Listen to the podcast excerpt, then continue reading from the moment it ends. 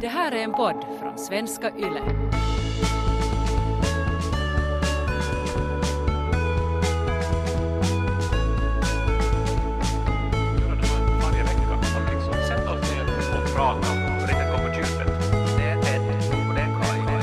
Välkomna till Ted och Kaj, till Ted och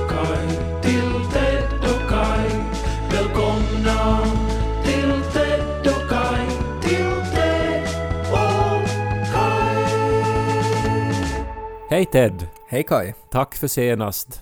Det var så roligt. Vi var på en middag, jag och Ted, och det med våra respektive.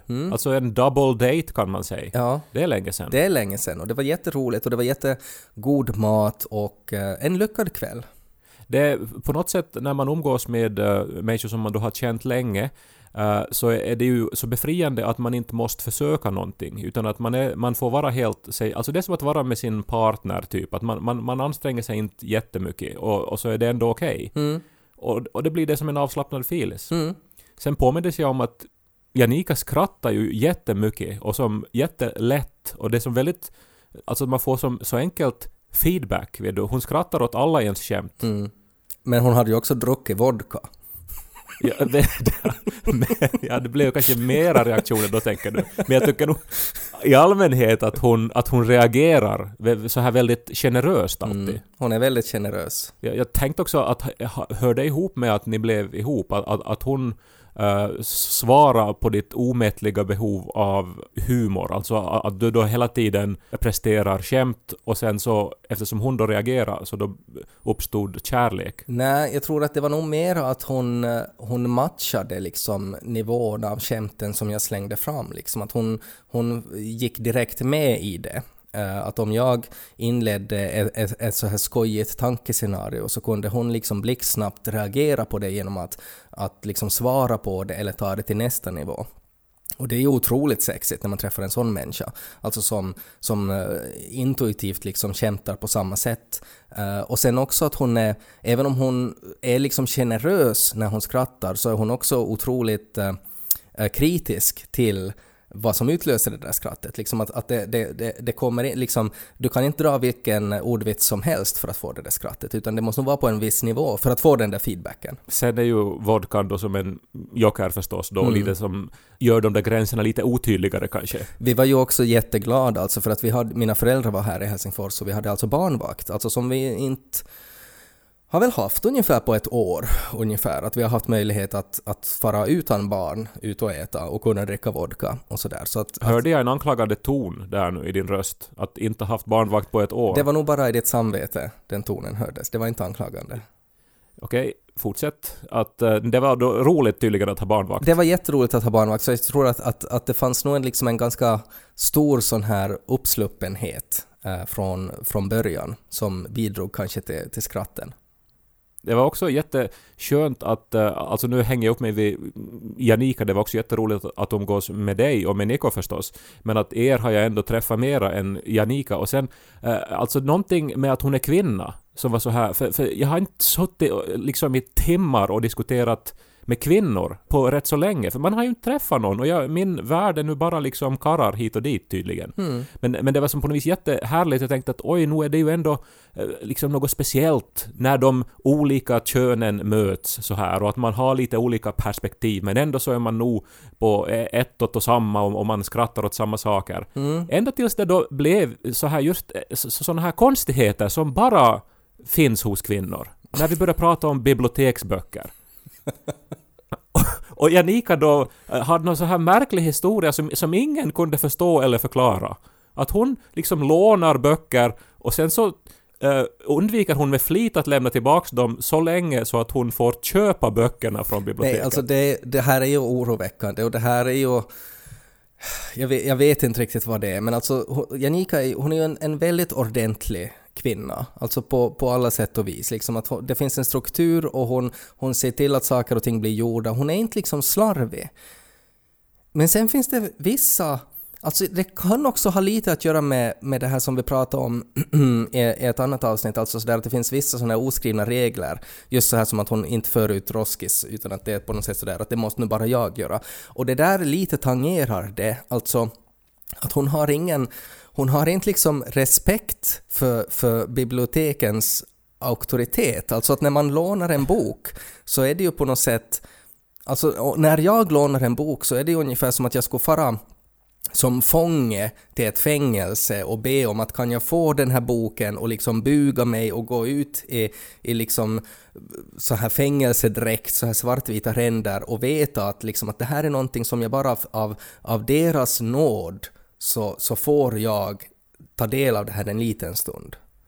Eh, Ja, alltså men du, du försöker ju nu då som motivera det logiskt hennes beteende. Alltså min poäng var väl att det finns alltid det här kaoselementet av ologiskhet som bara finns hos kvinnor och som man alltid blir överraskad över när man inte har stött på det på ett tag. Ja, Alltså hon väljer helt kallt att inte lämna tillbaka sina Nej, biblioteksböcker. hon, hon, väljer inte, alltså hon väljer inte medvetet att inte göra det, utan att det bara, det har inte liksom, i hennes huvud så har det inte liksom den här korrekta platsen, uh, där man blir påmind om att oj, att nu har jag, den här boken borde jag ha fört tillbaka för en månad sedan, oj, nu kom det här brevet att jag borde föra tillbaka den, jag ska nog betala det, sen gör man det inte, sen blir det en till påminnelse. Och sen till sist får man en, en sån här räkning på att nu, nu har du haft den här boken i ett år och nu måste du betala den här bokens fulla pris att, för att biblioteket får ju tydligen inte tillbaks den.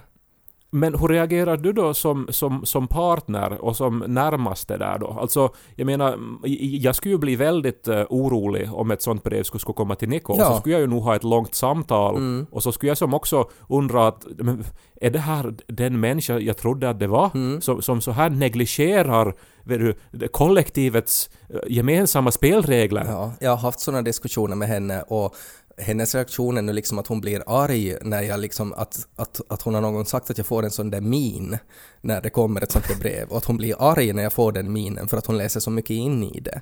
För att hon vet ju, alltså det, och, och det tolkar jag som att det nog finns någonstans ett sorts samvete liksom i vad hon men att hon är liksom Alltså det är som de här människorna man ser i program som i Lyxfällan, där man bara radar upp sådär att alltså du sätter 10 000 dit och 10 000 dit och, och du har skulder på det här och det här och så är de helt liksom att ja, nej, alltså jag vet inte vad som hände här just. Och så, och så säger de men att det är ju du som har bestämt att göra det här. Det var ju du som köpte Ja. den här båten och huset och sådär. Ja, det var jag som gjorde det och vet inte vad som hände. Alltså, alltså det, det är på något sätt det är liksom att, att hon är inte liksom ansvarig för sina handlingar.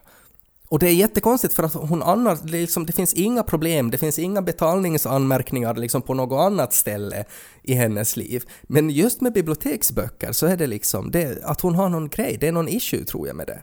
Eller på något sätt som någon sorts straff liksom, att, att jag menar under studierna så måste man ju låna väldigt mycket, man blir ju frustrerad på biblioteket för att de här böckerna är liksom, de är reserverade och de finns inte och det är liksom hela tiden, att straffar hon på något sätt biblioteken då med att, att när hon lånar Nicke Nyfiken så vet hon att nu är, nu är det här min bok. Jag kommer inte att föra tillbaks den. Men det var uppfriskande att få den här kvällen tillsammans med kaos. För att det som ändå som, som livade upp och jag har varit på något vis på bra humör ända sedan dess. Ja. Så du kan hälsa ett stort eh, tack till Janika för ett, eh, ett fint samtal. Överlag kan jag ju nog rekommendera att umgås med kvinnor. Alltså att de är ju nog bättre än män på nästan alla fronter skulle jag säga. Att det är nog väldigt berikande att umgås med kvinnor. Apropå blickar du sänder ut så nu är det som en gisslandsblick som signalerar SOS till mig här. Det här är igen bara någonting som du... Kniven mot strupen hade du nyss. Det är någonting som du läser in här nu. Och jag tror att det har också att göra med kanske en kommentar som kom till Terukais omklädningsrum. Eh, För vi hade ju en bonuspodd förra veckan där, eh, där det kom en fråga också om homosex och att det bet- är bättre än heterosex och att det kom lite kritik där också att, att du i det där svaret så, så sa du ju att att, liksom att, att homosex är i alla avseenden bättre och att du rekommenderar det åt alla. Men sen hade det nu kommit liksom så här feedback på, på det svaret att, eh, att du har, alltså att, att hur kan du säga så om du inte har liksom testat något annat? Vad vet folk om vad jag har testat? Jag tror jag har testat mer än de flesta i det där omklädningsrummet om jag får be. Här var en gång en Essebo och en Pormobo som till Åbo for till börja Radio Pleppo i lag som har valt i en podd idag. Hej! Snart kommer Ted och Kai, vi lyser med samma vi jagar haj. Hör hur radio till i fort så pop nu denna popcorn. Det fascinerar ju mig det där hur man framstår i andras ögon. Uh, nu var jag ju kanske lite orättvis då mot uh, Janika och sa att det var någon sorts kvinnlig egenskap att hon var irrationell där. Det är det ju förstås inte. Alla människor kan ju vara irrationella. Mm. Uh, men att hon framstod ju som så i det ögonblicket. Det blir ju en större kontrast också när det är människor som annars inte är irrationella, när de i vissa situationer blir irrationella. Så då, blir det, då, då är det lättare att sätta fingret på att vad är det där för konstighet? Ja, och som, jag menar, i, i, i hennes värld är det ju säkert inte samma sorts irrationalitet eller åtminstone upplever hon det inte så, förmodligen, som jag gjorde det. Men det kan vara intressant då för henne att få reda på hur andra uppfattar henne. Mm. Det alltså, jag menar, Magnus Uggla har ju gjort den här skivan Vad ska man ta livet av sig för när man ändå inte får höra snacket efteråt? Mm. Vilket ju då är en punkig attityd som passar in på 70-talet kanske. Eh, och förstås, eh, nu, ska vi inte gå in på självmordsaspekten i den saken, men idén är ju då att vad säger folk när man inte är där? Mm. Det finns ju den här scenen i Tom Sawyer av eh, Mark Twain där de t- tror att Tom Sawyer och Huckleberry Finn är döda och så ordnar de begravning åt dem men så lever de nog och så smyger de in på sin egen begravning för att lyssna vad folk säger. Men å andra sidan så det är ju inte heller riktigt ärligt för då när människor tror att folk är borta så börjar de ju försköna saker och ting och så här. Mm. Men nu är ju du också säkert intresserad av hur uppfattar folk dig? Ja men förstås. Och, och det är ju nog någonting som man är liksom det är ju någonting som man måste på något sätt så här aktivt beakta när man jobbar med sig själv, tänker jag. Alltså att när man är som, går i högstadiet, när man är tonåring eh, och ung vuxen och sådär, så, så är det ju någonting som man kan ägna jättemycket tid åt. Att hur uppfattades jag nu i den här situationen? Hur uppfattas jag just nu i den här situationen? Alltså allt från hur man går i en skolkorridor i hur man presterar i jumpan. Alltså att man är ju otroligt medveten om hur man uppfattas av andra. Eh, För att då, Ja. är man, då är man också i en sån kontext att man hela tiden döms av andras blickar. Eh, Men sen när man är vuxen så måste man ju på något sätt jobba med det där och också lära sig att det inte är så. Även om det känns så, så är det inte lika. Eh, Man, man är, det finns inte alltid en spotlight på en på det där sättet. Och en nyckel till att bete sig så normalt som möjligt är väl att man inte framstår som att man är väldigt medveten om sig själv. Nej, För det är ju om man börjar tänka på hur man går, det är ju då man börjar gå konstigt och så vidare. Exakt, exakt. Och det som ju, bara som ett litet råd till någon som just nu råkar gå i högstadiet eller, eller råkar känna sig att ja men just så där är det ju. Det finns ju faktiskt någonting som heter spotlight-effekten, alltså där man upplever att, att allas blickar är på en och att man hela tiden blir dömd eh, av andra. Och grejen är ju den att alla upplever det där. Alla går omkring och tänker sådär egoistiskt om sig själv. Så sannolikheten att någon faktiskt äh, granskar just dig är väldigt liten. Oj vad du är lång, brukar folk säga till mig. Eh, det har jag ju pratat om tidigare i podden också. Och det indikerar ju att folk uppfattar mig som kort. Alltså när Mm. de eh, ha- har läst mina böcker eller lyssnat på podden. Nej, man, det behöver inte vara att man uppfattar dig som kort utan att det kan hända att man inte alls, man fäster ingen uppmärksamhet alls vid din längd. Men sen när man ser dig och du är liksom ett huvud längre så då reagerar man på det att oho, jag hade inte alls tänkt mig överhuvudtaget en längd på dig, men att nu reagerar jag på att du var lång. Ja, men är det som att man alltid tänker att alla människor är lika lång som en själv? Nej men alltså det, här, det är ganska intressant just det här med längd för att det här är någonting som jag har reagerat på nu när man har liksom ett år jobbat på distans och haft uh, Zoom-möten med människor. Så då, det är ganska sådär, alla är samma längd då, för det är liksom från bröstet uppåt som man kommunicerar med människor. Men sen nu när man lite mer börjar liksom träffas fysiskt så märker man ju plötsligt att oj, hon var jättekort eller oj, han var jättelång eh, på ett sätt som man inte har liksom tagit ställning till tidigare. Att, att det, det är nu bara någonting som man reagerar på när man träffar en annan människa fysiskt. Knausgård skriver mycket om det där också. Han är ju jättelång och eh, typ alla han möter kommenterar hur lång han är. Och eh, han störs ju av det också, precis som, som jag också kan störas. Det har väl också att göra med att, att säga att påpeka att någon är lång så är ett ganska sådär socialt safe sätt att säga att det finns inget det finns ju egentligen inga nackdelar förknippade med så här generellt sett med att vara lång. Att, att snarare... Nå, säg det till de här skoleleverna som får höra att de är giraffer och som alltid måste stå längst bak på skolfoton och så vidare. Ja, men jag tror nog att om vilken skolelev som helst, att om man skulle få välja att vill du vara kort eller lång, så tror jag nog att 100% skulle välja att de är hellre långa. Nå men i alla fall, sen så minns jag en gång äh, när en god vän till mig som äh, har äh, vuxna barn och så hade vi, liksom jag då av någon anledning hade jag träffat de här barnen någonstans och så hade vi pratat en stund och sen då så, så kommenterade då min vän att hennes dotter då var var så här glad över att vi hade träffats men att hon tyckte att jag var nog väldigt svår. Mm -hmm. Och, och, och då, då, då fick jag ju svårt att vara.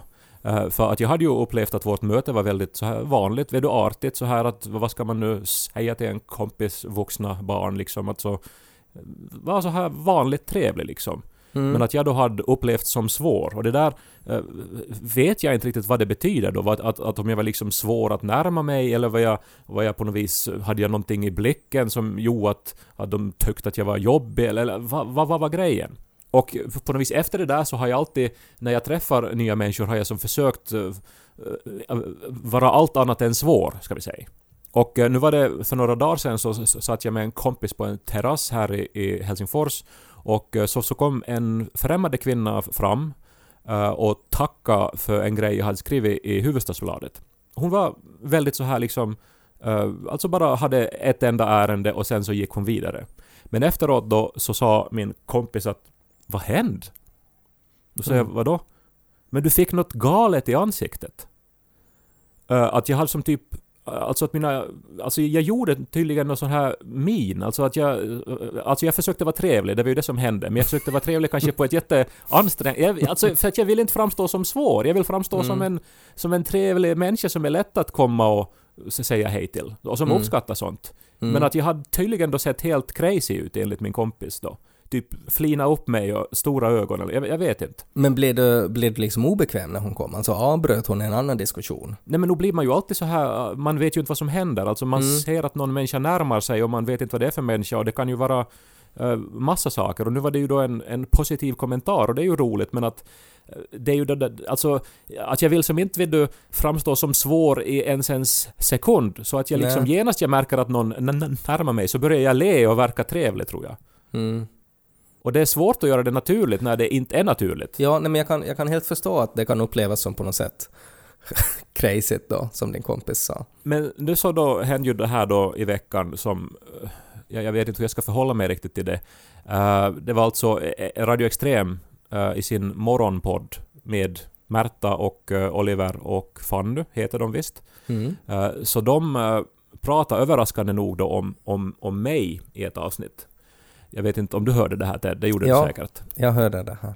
Du hade också en liten del i det hela. Alltså det som det handlar om var att eh, jag berättade ju för ett antal avsnitt sen om min besvikelse när jag var med i en podd som Radio Extrem gör där olika kända människor ställer frågor till varandra. Mm. Och sen en av dem som hade ställt en fråga till mig var Elisabeth Rehn. Och eh, det var ju någonting som jag såg fram emot då. Att, att, att höra vad hon har för fråga till mig. Mm. Men så ställde hon en jättekonstig fråga och en jättearrogant fråga. Eh, hon frågade vilken hundras jag skulle vilja vara. Mm. När jag upplevde det åtminstone som arrogant. Jag tänkte just fråga att, att vad var arrogansen i det, men okej. Nej men det visar ju att hon inte, att hon inte bryr sig alls om vem jag är. Det var ju så jag Mm.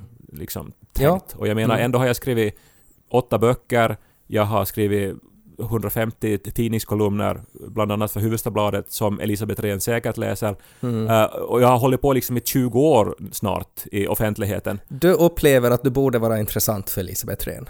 Nej men att hon borde veta någonting om vad jag håller på med åtminstone. Annars har hon totalt ignorerat finlandssvensk media under de senaste 20 åren. Mm. Nåja, men grejen var ju nu då, det visade sig att allt var ett skämt då.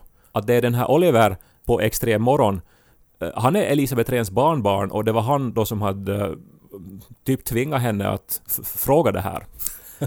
no, Han hade väl inte tvingat henne, men han hade väl, han hade väl hjälpt henne. Alltså ni kan det finns, alltså Morgonpodden har ett avsnitt där de går igenom hela, hela det här händelseförloppet så, där Oliver berättar hur det gick till. Så ni kan lyssna på det om ni vill, vill veta mera till den här backstoryn. Men han, han hade alltså skrivit frågan som Elisabeth ställde åt Kai. Nu har ju du en sån här, just en sån här YLE-inställning här. Du som ler och tycker det här var lustigt. Egentligen så är det ju sabotage. Alltså att ett lands public service-bolags anställda har manipulerat en politiker för att påverka en journalistisk produkt. Det är ju det det handlar om. Och du sitter och skrattar. Det är just det här med Svenskfinland, att, att här kan man skratta åt sånt här. För att inget spelar riktigt någon roll. Och det är ju felet Nej. med Svenskfinland. Ja, men det här var väl en underhållande intervjuserie också som går i en eh, radiokanal ämnad för en, en ganska ung målgrupp. Att det var ju inte i nyheterna den här, det här sabotaget hände. Så det är bara nyheterna som är på allvar. Allt annat är en läppa då. Nej, men i en, en intervjuserie där syftet är underhållning så är det på läppa, ja. Nå, i alla fall så lyssnade jag ju på deras diskussion om det här då och det var ju så här eh, halvt underhållande ska vi säga. Eh, men i något skede då, och det är ju det här nu då som jag fäster mig framför allt vid, så är det en av redaktörerna då, Fanny, som, eh, som försöker sätta fingret på någonting gällande mig. Och hon är väldigt otydlig. Hon svävar på målet, hon tycker det är lite jobbigt att tvingas göra det här. Ska vi lyssna på det här klippet? Men jag, jag vill kasta snabbt över bollen till Fanny. Vad var det du skulle vilja säga om honom som inte vågar säga? Nej, men om, vi bara han- ska, om vi en gång för, för, en gång för alla nu bara luftar rummet här lite. Det jag inte vågar säga är att han är en person som man inte vågar säga vad man tycker Just det. om. Okej, ja, ja, ja, ja. Och man håller hellre en neutral linje. Ja. Ja. Alltså jag tycker han är ju eh, smart och bra. Nu är det så, man hör på mig. Kan vi lyssna en gång till genast efteråt? Det jag inte vågar säga är att han är en person som man inte vågar säga vad man tycker Just det. om. Okej, eh, så man, man vågar inte säga vad man tycker om mig? Alltså, är det då för att jag är hotfull eller för att eh, man tycker saker om mig som skulle såra mig? Eller, eh, eller... Alltså jag tänker på den här scenen i Der Untergang, vet du, när Hitlers närmaste män ska prata med honom där i bunkern i Berlin. Mm. Eh, och de har ju bara dåliga nyheter. Men de vågar ju inte riktigt säga det till honom, för de är ju rädda för, för Hitler. Ska vi lyssna en liten stund på när Hitler blir arg? Das war ein Befehl! Der Angriff Steiners war ein Befehl! Är, är, det, är det så de här unga människorna uppfattar mig då? Att de inte vågar säga vad de tycker om mig? Hur ska jag säga det här nu? Om Hitler skulle ha en podd eh, eh, där han diskuterar med sin kompis om vardagliga saker som han har varit med om. Eh, och så skulle det ha varit i något annat sammanhang där någon skulle ha sagt att de är lite rädda för Hitler eh, och att de vet inte vad de ska säga åt honom. Då skulle Hitler göra som du har gjort nu. Vad betyder det då? Att Hi- Hitler, Hitler skulle ha lyft fram på något sätt det här klippet, han skulle ha lyssnat på det och att, att han skulle på något sätt sätta det på ett sätt sådär som man måste tolka på något sätt hotfullt. Alltså sådär att... Ho- Hotfullt? Jag frågar ju frågor här nu Ja. som har väckts. Och Jag tycker ändå, alltså om någonting som handlar om mig i det offentliga samtalet. Det är väl inte underligt att jag, att jag försöker förstå vad de menar. Mm. Nej. Och att det också är, är, är viktigt att veta vad de menar. För att jag, jag vill ju, eh, i så fall om det är någonting dåligt i mitt beteende så, så då vill jag ju gärna veta om det så jag kan ändra på det. Jag är ju ändå en social varelse. Ja, jag tror det handlar om, alltså vi har ju lite tangerat det här tidigare, men att du har ju, du har en, en obeveklighet och en integritet uh, som är jätte, jättebra och ändå ganska ovanlig i sådana sammanhang som du och jag ofta figurerar i.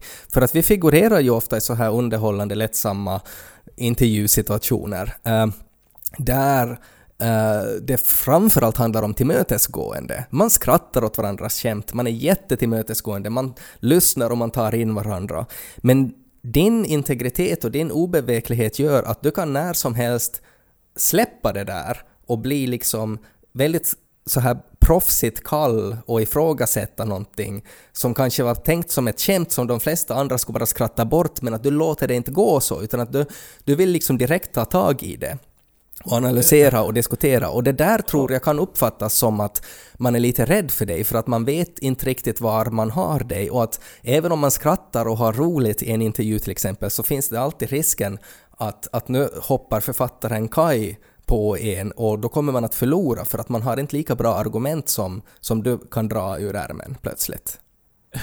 Ja, Okej, det låter ju just som det där jag sa då, att det handlar om Svenskfinland här nu då. Alltså att den inställningen då, att jag tror att det är viktigt att ta saker och ting på allvar. Att det är någonting så som, som, som upplevs som obekvämt. Är det, det är då som döljer sig bakom det här att Alltså jag tycker att han är ju smart och bra, eh, ha ha ha ha. Jag tror det har också att göra med det att du som författare har liksom genomgått en sån här otrolig självrannsakan och, och är väldigt så här in touch med vad du tycker och vad du känner för att du skriver om såna saker och du måste genomgå såna processer eh, för att kunna skriva på det sätt du gör. Och det är väldigt få människor som gör det. Framförallt kanske människor som jobbar i intervjuprogram där, där det är liksom ganska nära ytan, alltid. Eh, och, och, och jag tror att, att det kan också bidra till den här krocken. Så det finns alltså en risk nu då att den här Oliver faktiskt är rädd att jag ska anmäla honom till opinionsnämnden för massmedier för att ha manipulerat en Yle-produkt. Nej, det tror, jag tror inte att han tycker att du skulle vara ett sånt asshole. Det tror jag inte. Utan jag tror nog att det är just en sån här reaktion som han kanske förväntar sig. Det finns ju också den här tolkningsmöjligheten, jag, jag har försökt vara generös och se det från många sidor, att jag kanske då är en sorts guilty pleasure. Att man vågar inte säga vad man tycker om mig för att jag är lite som någon sorts Dr. Bombay eller någonting. Dr. Bombay? Nej men vet du att man, man är skäms för att man tycker om mig, så man vågar inte säga det. Varför ska, man, varför ska man skämmas för att säga att man tycker om det? Alltså, då, det skulle bara funka om du skulle ha gjort grejer som, som generellt av den stora massan tycker är dåligt. Då ska man ju skämmas uh, att tycka om dig. Men så Nej, men man inte. vågar inte säga vad man tycker om mig. Det kan ju tolkas som att man tycker någonting bra, men att det anses vara lite ofint att tycka att det, det, det man Nej, tycker. det är nog snarare det att du har, ju, du har ju liksom en enorm makt också. Du är kolumnist, du har en podd, du kan, du kan liksom... Plus att du är författare, att du är jättebra med ord också. Att du, kan, du kan väldigt lätt liksom lyfta ut ett argument och så framstår människan som sa det som en total idiot fastän man kanske inte liksom hade tänkt det. Att det var nu bara någonting man sa. Och jag tror att det är det kanske man är rädd för. Man ska väl aldrig pissa off en författare, för då skrivs man ju in i boken som att man har liten kuk. Det är väl det som Oliver är mest rädd nu, att eftersom han, han på något sätt kunde inte leva med den här lögnen som han hade gjort och han måste prata om det här och han är nu helt beredd på att i din nästa bok så är det ett, en idiot som heter Oliver, helt enkelt. Och det är väl kanske det som Fanny inte vågar säga någonting för att hon var också rädd att hon ska också hamna med i den här boken. Tror du de här läser böcker, Ted?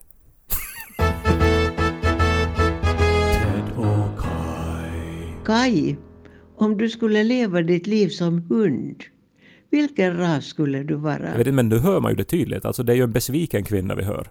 Alltså besviken på livet, hon fick inte bli president som hon ville. Och så på sina barnbarn förstås.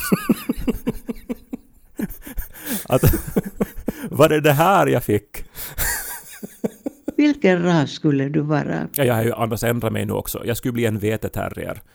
Alltså, en av våra nära vänner har en veteterrier. Och eh, det här är en, en av de få hundar som verkar eh, dels smart, alltså att den har en personlighet som, som är alldeles uppenbar, och att den också tycker om mig.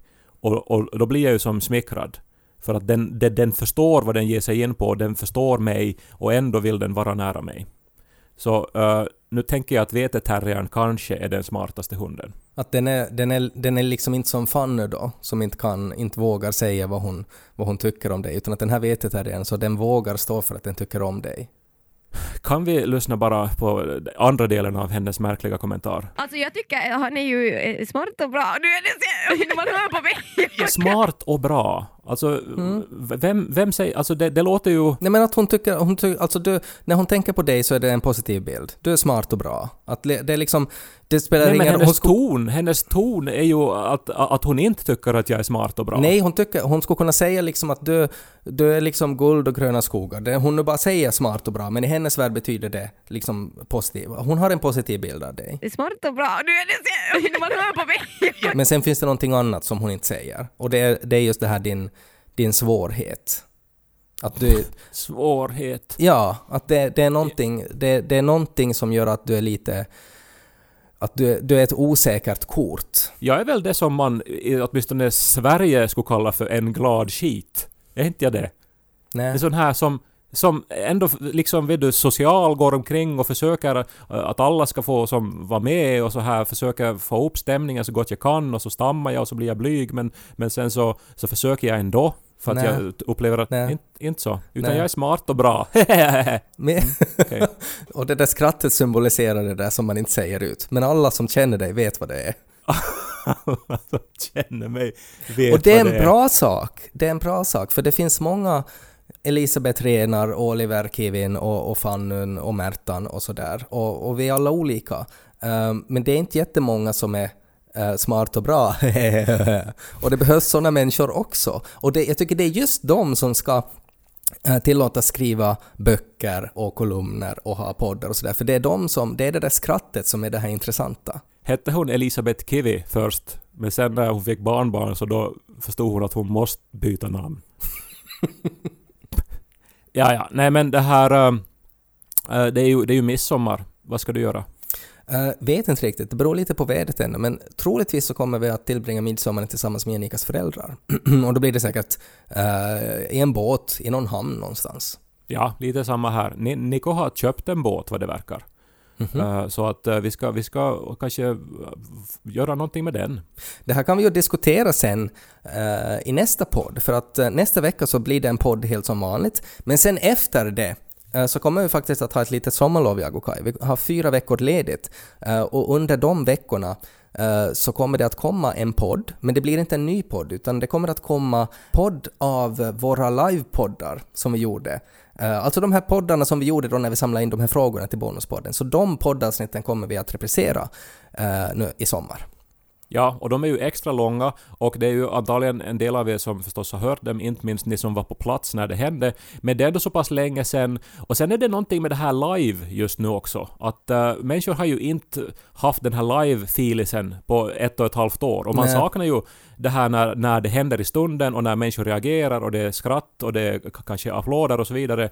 Eh, Så att vi tänkte att vad skulle nu vara bättre när vi nu då ska vara på ledigt än att ge lite påminnelse om att det finns ju också. Att det, den stämningen är underbar och att den är förhoppningsvis på väg tillbaka också. Mm. Framförallt är det ju bättre än att det ska vara tyst i fyra veckor.